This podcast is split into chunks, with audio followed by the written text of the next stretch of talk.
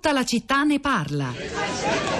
Benvenuta la dottoressa Alice Howland. Spero di riuscire a convincervi che osservare i primi passi di questi bambini entro il. entro. Alice, dove sei stata? Sono andata a correre. Spero che ti sia divertita perché hai fatto saltare i nostri piani per la cena. Ho bisogno di parlarti.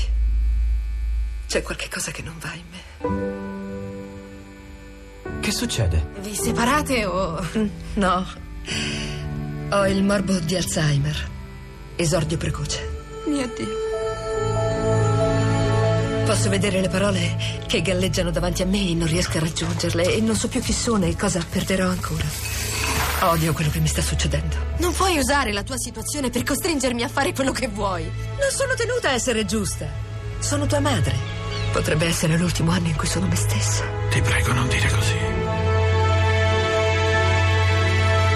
Non sto soffrendo. Io sto lottando. Sto lottando per rimanere parte della vita, per restare in contatto con quella che ero una volta. Così vivi il momento, è quello che mi dico. È davvero tutto quello che posso fare. Vivere il momento.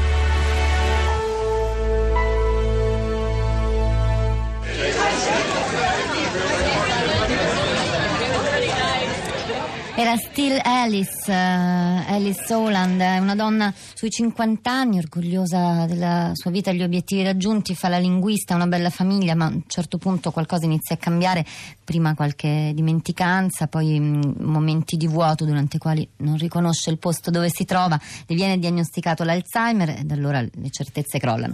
Il film racconta come Alice affronta il progressivo decadimento, il suo progressivo decadimento cognitivo. È un film del 2014 con una straordinaria Julianne Moore che per, sua, per questa interpretazione vince l'Oscar come migliore attrice protagonista ed è tratto da un romanzo Perdersi, Still Alice, il titolo originale della neuroscienziata Lisa Genova. Um, molti sms che ancora leggiamo e pubblichiamo sul nostro sito, ma intanto mi ha raggiunta in studio Florinda Fiamma per riferirci cosa avete commentato sui social network. Buongiorno Florinda. Buongiorno Rosa, buongiorno alle ascoltatrici e agli ascoltatori. Prima eh, qualche segnalazione per eh, se vogliamo approfondire ehm, e seguire le notizie su, sull'argomento Alzheimer, anzitutto l'account su Twitter Alzheimer Italia della Federazione Alzheimer Italia eh, di cui Gabriella Salvini Porro è la presidente, è stata nostra ospite questa mattina e, mh, e anche il sito alzheimer.it. Inoltre ehm, su, per sapere un po' di più, per approfondire sui numeri e i costi della malattia di Alzheimer in Italia e nel mondo eh, c'è un lungo articolo molto approfondito su paginemediche.it. Invece sul sito del Censis eh, c'è la ricerca del 2016 in cui si parla di oltre 600.000 malati di Alzheimer in Italia, di cui il 18% vive da solo con la badante e quindi eh, si parla proprio della questione badanti e caregiver e sempre su questo eh, sito si parla malati, eh, c'è anche una parte un arti- dell'articolo in cui ehm, si dice che malati e caregiver spesso invecchiano insieme e ad assistere i malati sono soprattutto o i figli o i badanti. E proprio sulla questione dei badanti ci sono arrivati i commenti dei nostri ascoltatori. Eh, per esempio questo io ho avuto la suocera malata di Alzheimer e abbiamo dovuto appoggiarci a una badante e in sette anni ci siamo letteralmente svenati.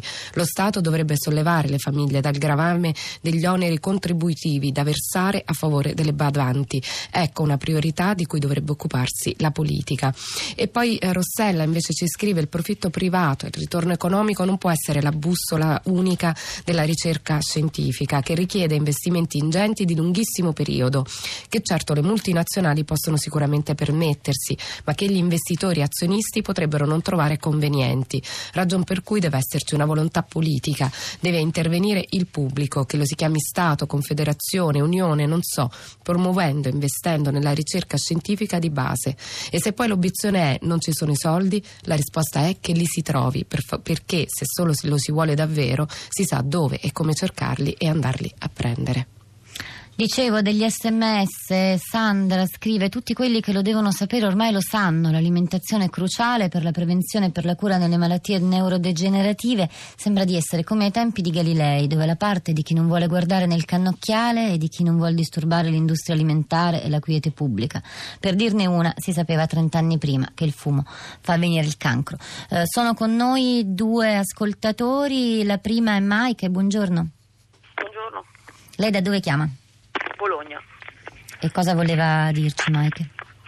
Eh, volevo dire che in realtà ehm, si pensa che la- il morbo di Alzheimer e la demenza, le varie demenze colpiscono la popolazione anziana, ma in realtà colpiscono persone relativamente giovani e questo crea delle dinamiche all'interno delle famiglie estremamente precise, diverse rispetto a, a- a situazioni in cui il malato è abbastanza diciamo anziano, dove ci sono eh, dire dei genitori e dei figli che sono mm, che hanno una posizione sociale di un certo tipo, che magari sono in pensione.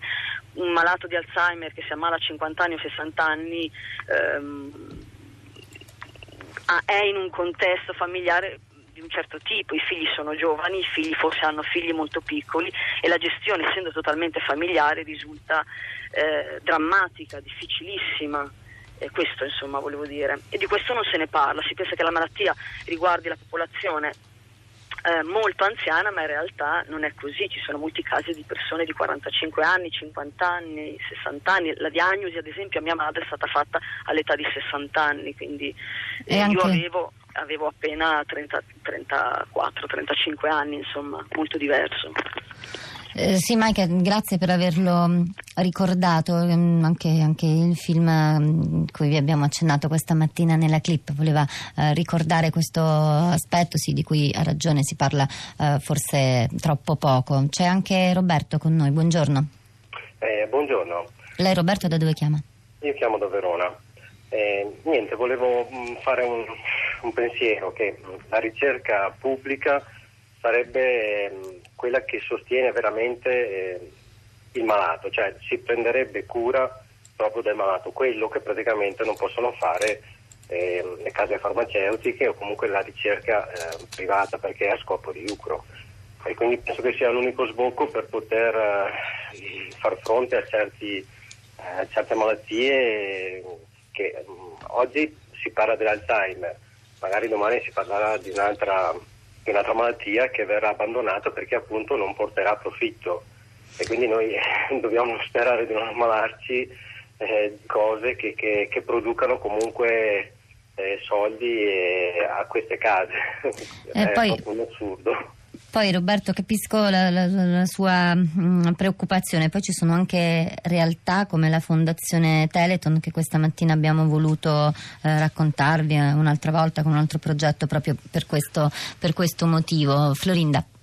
Eh, Rosa, c'è Mauro che ci scrive con tutto il rispetto per chi ha una paura riguardante la predisposizione familiare a una malattia, non è possibile scientificamente correlare l'agricoltura bio con l'incidenza di Alzheimer. Uno stile di vita sano e un'alimentazione corretta sono un'altra cosa, serve più cultura e meno paura. E poi un tweet, quello di Elvira, che ci scrive quasi 50 milioni di malati di Alzheimer nel mondo, eppure per la casa farmaceutica Pfizer non vale la pena continuare la ricerca, è incredibile.